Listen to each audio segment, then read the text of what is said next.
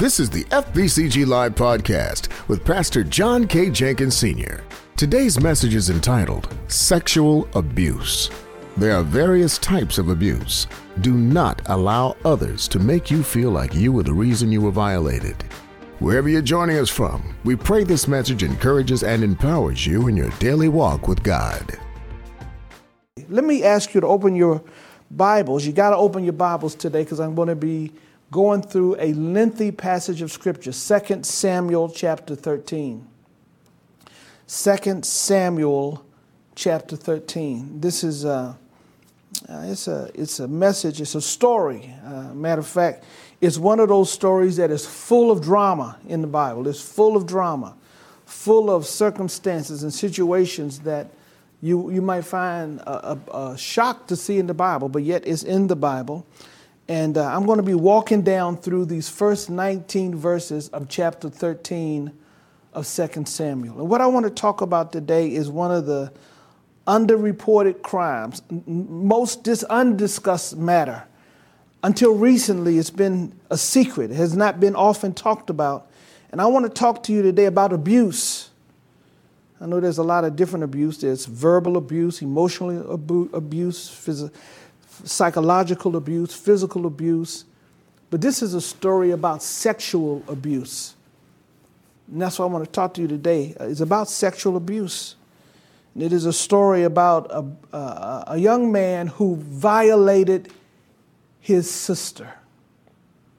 Let's read this story. Let me walk with me. And I want to, I want to talk about this because it's not talked about often in the church. It is not discussed frequently in the kingdom of God or even in the world. It's not discussed uh, often. Recently, though, the Me, Too, the Me Too movement has brought it to light, has exposed it, and many, many are coming out of the uh, coming out of their pain and out of their circumstances to acknowledge that they too have been violated sexually. And I think the church should talk about it as well. So I want to spend a few moments and talk about it. And I want to talk about it from this story of a young man named Absalom. And I, I want to point out several things as we walk through these 19 verses of 2 Samuel chapter 13. Here's what verse, beginning at verse 1, it says this After this, Absalom, the son of David, had a lovely sister whose name was Tamar. And Amnon, the son of David, loved her. Amnon was so distressed over his sister Tamar that he became sick, for he was a virgin, for she was a virgin. And it was improper from, for Amnon to do anything to her. Amnon, here he is, the son, one of David's, uh, one of the sons of David. Here it was that he uh, wanted something that was forbidden to him. He was, he was enthralled and infatuated with his sister, Tamar. And the Bible teaches us that he allowed these passions of his flesh to put him in a sick condition. He, he was so infatuated and so, so much wanted his sister that the scripture says he became ill. His passion for her, his burden for her became so powerful that he became sick. He wanted to sleep with his sister. And let me tell you something you are a sick person when every female you look at or somebody that you shouldn't desire becomes a passionate desire of yours. And this man was not just sick physically, he was sick psychologically, he was sick emotionally. Something's wrong when you want something that you shouldn't have. He was a sick man, and the potential for you and I to make a human being that we ought to look at in one way become the object of our sexual desires is a sick thing. And that was Amnon's problem. Most victims of domestic violence or sexual uh, abuse happened when they were violated by somebody that they knew. Tamar knew Amnon, and Amnon knew Tamar. And and most, unfortunately, most people who are victims of this have, has it happened to them by virtue of somebody that they're related to or somebody that's close to their family, somebody that they know. And this was the case here. So many people have been uh, victimized But here's the deal that the scripture tells us right here that it was improper, verse 2, for Amnon to have Im- an immoral relationship with his own sister. And so, if I was going to give you a point today, my first point here today is that God has established boundaries, restrictions. We live in a culture where people don't want boundaries, they don't want restrictions, they don't want to have limitations and boundaries on what they can have and what they can't have. But the truth of the matter is, God has established boundaries, restrictions. I think it's a burden that you and I must learn as a part of our life to respect and honor the boundaries that God has established. That's what the purpose of the commands are. That's what the purpose of the scriptures are, are to tell us what God's boundaries are. And that we ought not cross those boundaries. We ought not violate those boundaries. We ought, we ought not ignore those boundaries. When you cross over those boundaries, there are consequences. We don't want to think that there are consequences. We don't want to believe or embrace the fact that something happens when you cross those boundaries. But Amnon, unfortunately, wanted to do something that it was known he should not do. It was known, it was stated. And he wanted to cross those established boundaries that God has created. You and I have boundaries. And guess what? Our flesh always wants to go down the path to do something that God said don't do. But the encouragement from our master today is honor the boundaries that he's established. But the story doesn't end there. He, he got so sick because of his fleshly desires. But look, here's an, uh, let, us pick up at verse 3 with this story. It says, But, verse thir- 3, but Amnon had a friend whose name was Jonadab, the son of Shimeah, David's brother. Now, Jonadab, Jonadab was a very crafty man. And he said to him, Why are you, the king's son, becoming thinner day by day, day after day? Will you not tell me? Amnon said to him, I love Tamar, my brother Absalom's sister. Y'all see that? Now, now it's his, his brother's sister. Okay, that's another discussion. So, so Jonadab said to him, Lie down on your bed and pretend to be ill.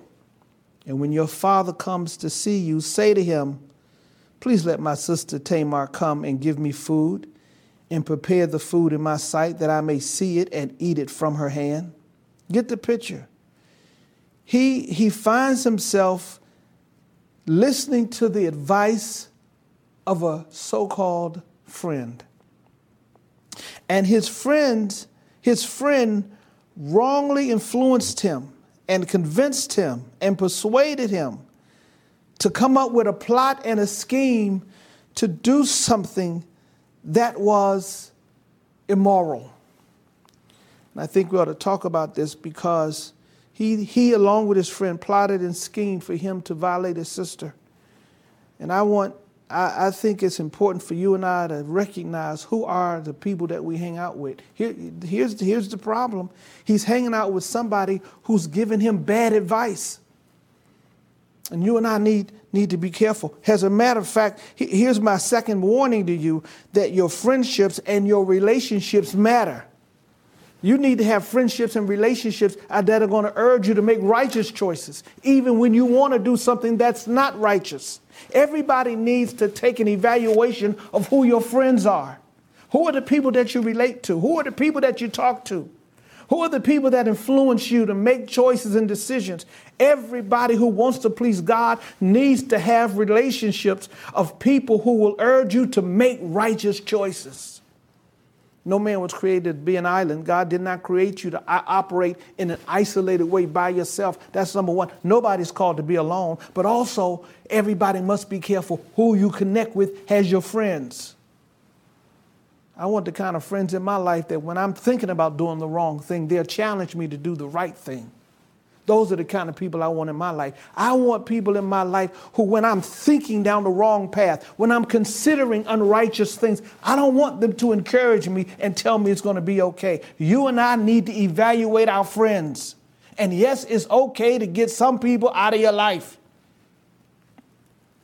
If you've got some people in your life that are not challenging you to make righteous choices, you've got bad friends. But be rest assured of this. Be, be confident of this. They are either influencing you or you are influencing them. The truth of the matter is, some of us have some things going on and swirling around in our minds and in our hearts that we're pondering and considering and giving weight to.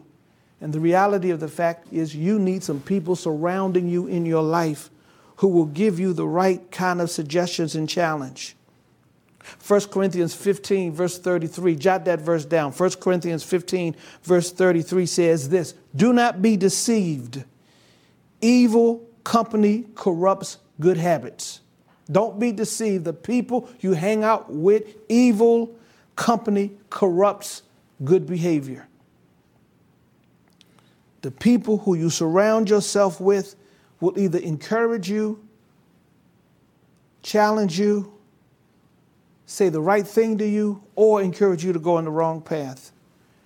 And Amnon finds himself listening to somebody who doesn't give him sound advice. They come up with a plot and a scheme to deceive. As a matter of fact, let me pick up this verse, verse 6. It says this Then Amnon lay down and pretended to be ill. And when the, king, when the king came to see him, Amnon said to the king, Please, let Tamar, my sister, come and make a couple of cakes for me in my sight that I may eat from her hand. And David sent home to Tamar, saying, Now go to your brother Amnon's house and prepare food for him. Uh, the king, the, the father, gave Tamar the instructions go to your brother's house and fix a meal for him and feed him. Verse 8 says So Tamar went to her brother Amnon's house, and he was lying there. Then she took flour and kneaded it, made cakes in his sight, and baked the cakes. Amnon plotted to deceive his father and his sister. He lied to his daddy and his sister. He lied, and many, let me tell you something, many people who have the wrong intentions will plot a lie or a scheme to defeat you. Their behavior reveals their true motives. Late night phone calls, secret rendezvous, secret relationships. There was no fault or deceit on Tamar's fault. She didn't do anything wrong. She honored what her father asked her to do. She walked down the right path. She made a righteous choice. She obeyed her father and she served. She went to serve her sick brother Amnon. But here's the deal. Here's my third point that I want to make about this deception is an indication of immoral motives or an immoral heart. Deception. Now, why do I tell you that? I tell you that because no, no person can determine what's in your heart, but you have to determine what's in your heart. Nobody else. There is no spiritual gift to go in and look at what's in a person's heart. What's their motive? Nobody can determine that, but you have to determine it for yourself. You have to determine what's the real reason I'm asking or doing what it is I'm doing. And here what I think is important. The scripture is crystal clear. Proverbs 6:18, jot it down. Proverbs 6:18 says that the heart uh, uh, uh, devises wicked plans. The heart comes up with a plan that's not righteous and not holy and not pleasing in the sight of God. Jeremiah 17 9, the text that uh, Reverend Thomas read today, says that the heart is deceitful and desperately wicked. Your heart will play tricks on you and make you think that something is right when it's not right. All of us have to weigh and evaluate our heart. And how do you know when your heart's not right? When it comes up with a deceitful plan. That's one of the indications that you're headed in the wrong direction. When you have to lie about it, when you have to sneak around, when you have to maintain a secret, when there's some things you can't talk about. That's the, that is the wickedness of the heart. Your, your heart and my heart cannot be trusted. It will lead us down a path. And when you find deception in the play, when you find deception in the scheme, you can rest assured that your heart is plotting to do something that's wicked. And that was unfortunately Amnon's situation. that he allowed his heart to walk down a path of deceiving his father and deceiving his sister. He is laying up in the bed acting like him is sick, acting like he got an illness, all for the purpose of reason of defiling his sister. Rest assured that so much defilement has gone on with somebody behaving deceptively. In verse 9, it says this And she took the, the pan and placed them out before him, but he refused to eat. Then Amnon said, Have everyone go out from me. And they all went out from him. He kicked everybody out the room. Then Amnon said to Tamar, Bring the food into the bedroom that I may eat from your hand. And Tamar took the cakes which she had made and brought them to Amnon her brother in the bedroom. Now, when she had brought them to him to eat, he took hold of her and said to her, Come, lie with me, my sister. But she answered him, No, my brother, do not force me, for no such thing should be done in Israel. Do not do this disgraceful thing. And I, where could I take my shame? And as for you, you would be like one of the fools in Israel. Now, therefore, please speak to the king, for he will not withhold me from you. However, he would not heed her voice. And being stronger than she, he forced her and lay with her. He forced himself on his sister. He forced himself. She made an appeal. She said, Ask, ask daddy.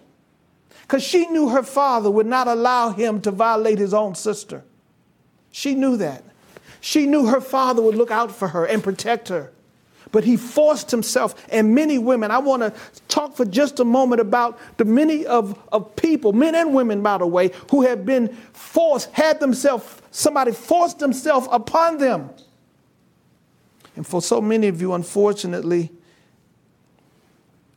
you, you've carried the guilt and the shame. I'm going to talk about that in just a moment, but I want to challenge those who have forced themselves upon somebody else. That's not appealing. That's not godly. That's not the will of God. You never, ever, here's point four it is never right to force yourself upon another person. Never is it right to force yourself on another person. In any way, any form, any fashion, is it ever proper to force yourself or some action or some behavior or some act upon somebody else, it's wicked. It is ungodly. The modern day Me Too movement is speaking out loud finally, thank God. And people are being exposed who have done this for decades. And I want to say to you, it's wrong for you to force yourself. And I want to say to every person, never allow anybody to force themselves upon you have the bold, the courageousness. It's never right to do that. Nothing makes it okay. It doesn't matter what your position, what your posture, how much power you have, what authority you have. It's never proper to force yourself on another person. I don't care who you are. But yet, Amnon forced himself. He forced himself. It's, it's sickening to think that you would derive pleasure from forcing yourself on somebody amen to the Me Too movement, who are now speaking out loudly about the many, many people who have been violated in this way. Verses 15 through 19, it says this Then Amnon hated her exceedingly, so that the hatred with which he hated her was greater than the love with which he had loved her. And Amnon said to her, Arise, be gone. Now that he got what he wanted, he rejects her. Now that he did what he wanted to do, he further abuses her by rejecting her. Verse 16 So she said to him, No, indeed, the evil of sending me away is worse than the other that you did to me.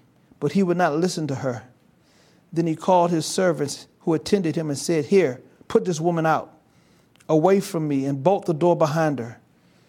Now she had on a robe of many colors, for the king's virgin's daughters wore such apparel. And his servant put her out and bolted the door behind her.